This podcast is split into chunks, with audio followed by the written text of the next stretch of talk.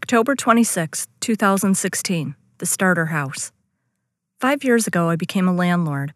My husband and I did this out of necessity when we bought a home for three when we still owned our home for two.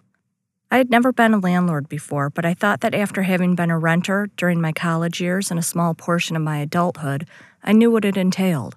What I failed to understand at the time is that not all tenants are the same. Our first tenant seemed pretty good on paper. It was a mother and her two daughters, along with her fiance. They were only there for about nine months when they asked if they could erect a six foot privacy fence. I found that to be an odd request, knowing the expense would be a sizable one to put into a house that they did not own.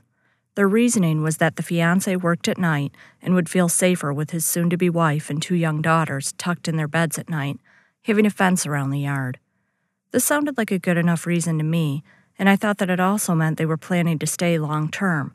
So we agreed that they could erect a fence at their own expense as long as it was professionally installed. I found out a month later that our tenant had been telling the very attractive 23 year old next door to stay out of her own backyard in her bathing suit while the fiance was home during the day.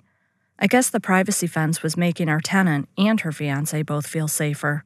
Our tenants finally tied the knot a year into their lease, and that's when the mother of the household turned really high maintenance. She once called for an emergency plumbing job to unclog a toilet while her husband was at work. I don't know if she was unaware that there was another bathroom in the house, or if the idea of using a plunger was so terrifying to her that she found it necessary that a plumber come out and do the job at 8 p.m. I don't even want to think about what was so scary in that toilet. When she called and said that the furnace was not producing enough heat, I sent my dad over post haste.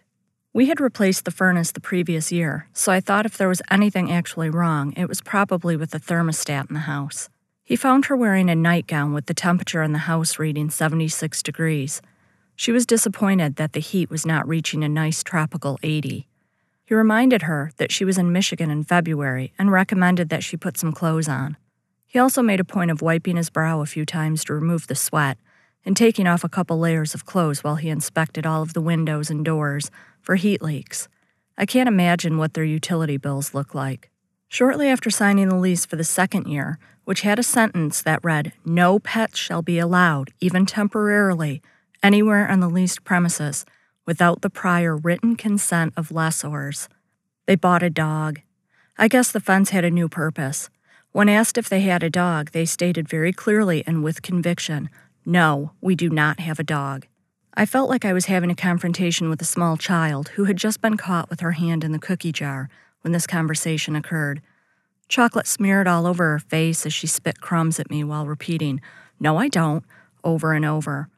Somehow, by the end of the conversation, I caved and let them keep the dog, as long as they paid a fee for doing so. My reasoning was it's easier to deal with the crazy you are familiar with than the unknown crazy, and I really didn't want to have to find another tenant. Unfortunately, they still ended up moving out after three years. And as if on cue, it was right after I signed a letter of recommendation for their future landlord that things turned ugly. They left abruptly. They had not paid the final month's rent, but we had a security deposit to cover that. What the security deposit did not cover was the damage they had done to the inside of the house. We knew that they had painted all of the rooms, but we didn't know that they had not put down drop cloths while painting. Once all of their furniture was removed, we were left with a clear view of paint on all of the carpeting and hardwood floors in the house. They left quickly and quietly, leaving no forwarding address. It took me the better half of a month to finally track them down to be served with a small claim suit for damages. This was difficult since the only lead I had was they would likely be in an area with unattractive neighbors and no trees to block the sunlight. Once in court, their defense was that although they damaged the floors, they improved the house significantly by erecting a beautiful six foot fence, so we should be square. Needless to say, they were ordered to pay for the damages, which took another full year to collect. We carpeted and repainted the interior of the house and found ourselves a new tenant within a month. This time we went with a single older man. He seemed like the perfect tenant since he was pretty handy and had been at his prior place for 14 years.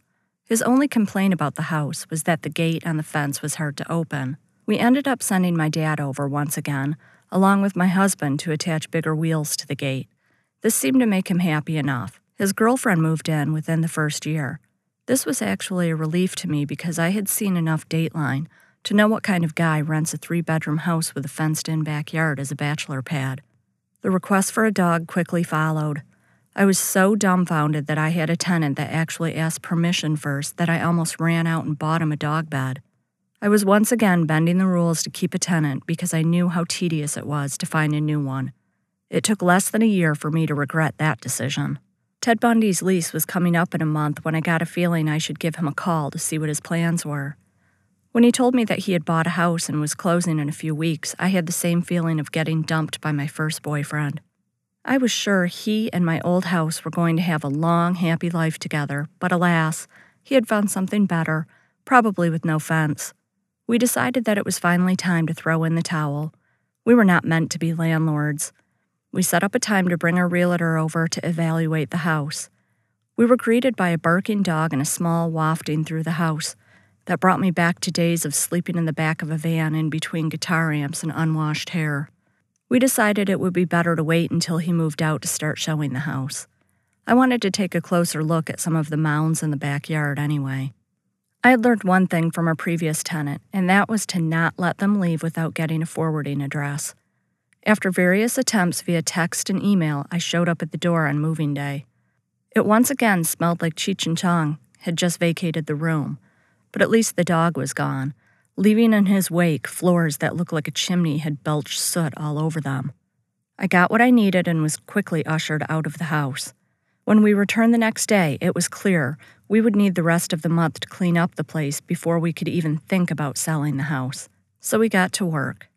We spent the next month ripping up floors, painting, cleaning, and removing more trash than I thought possible, all while dodging piles of dog poop in the backyard.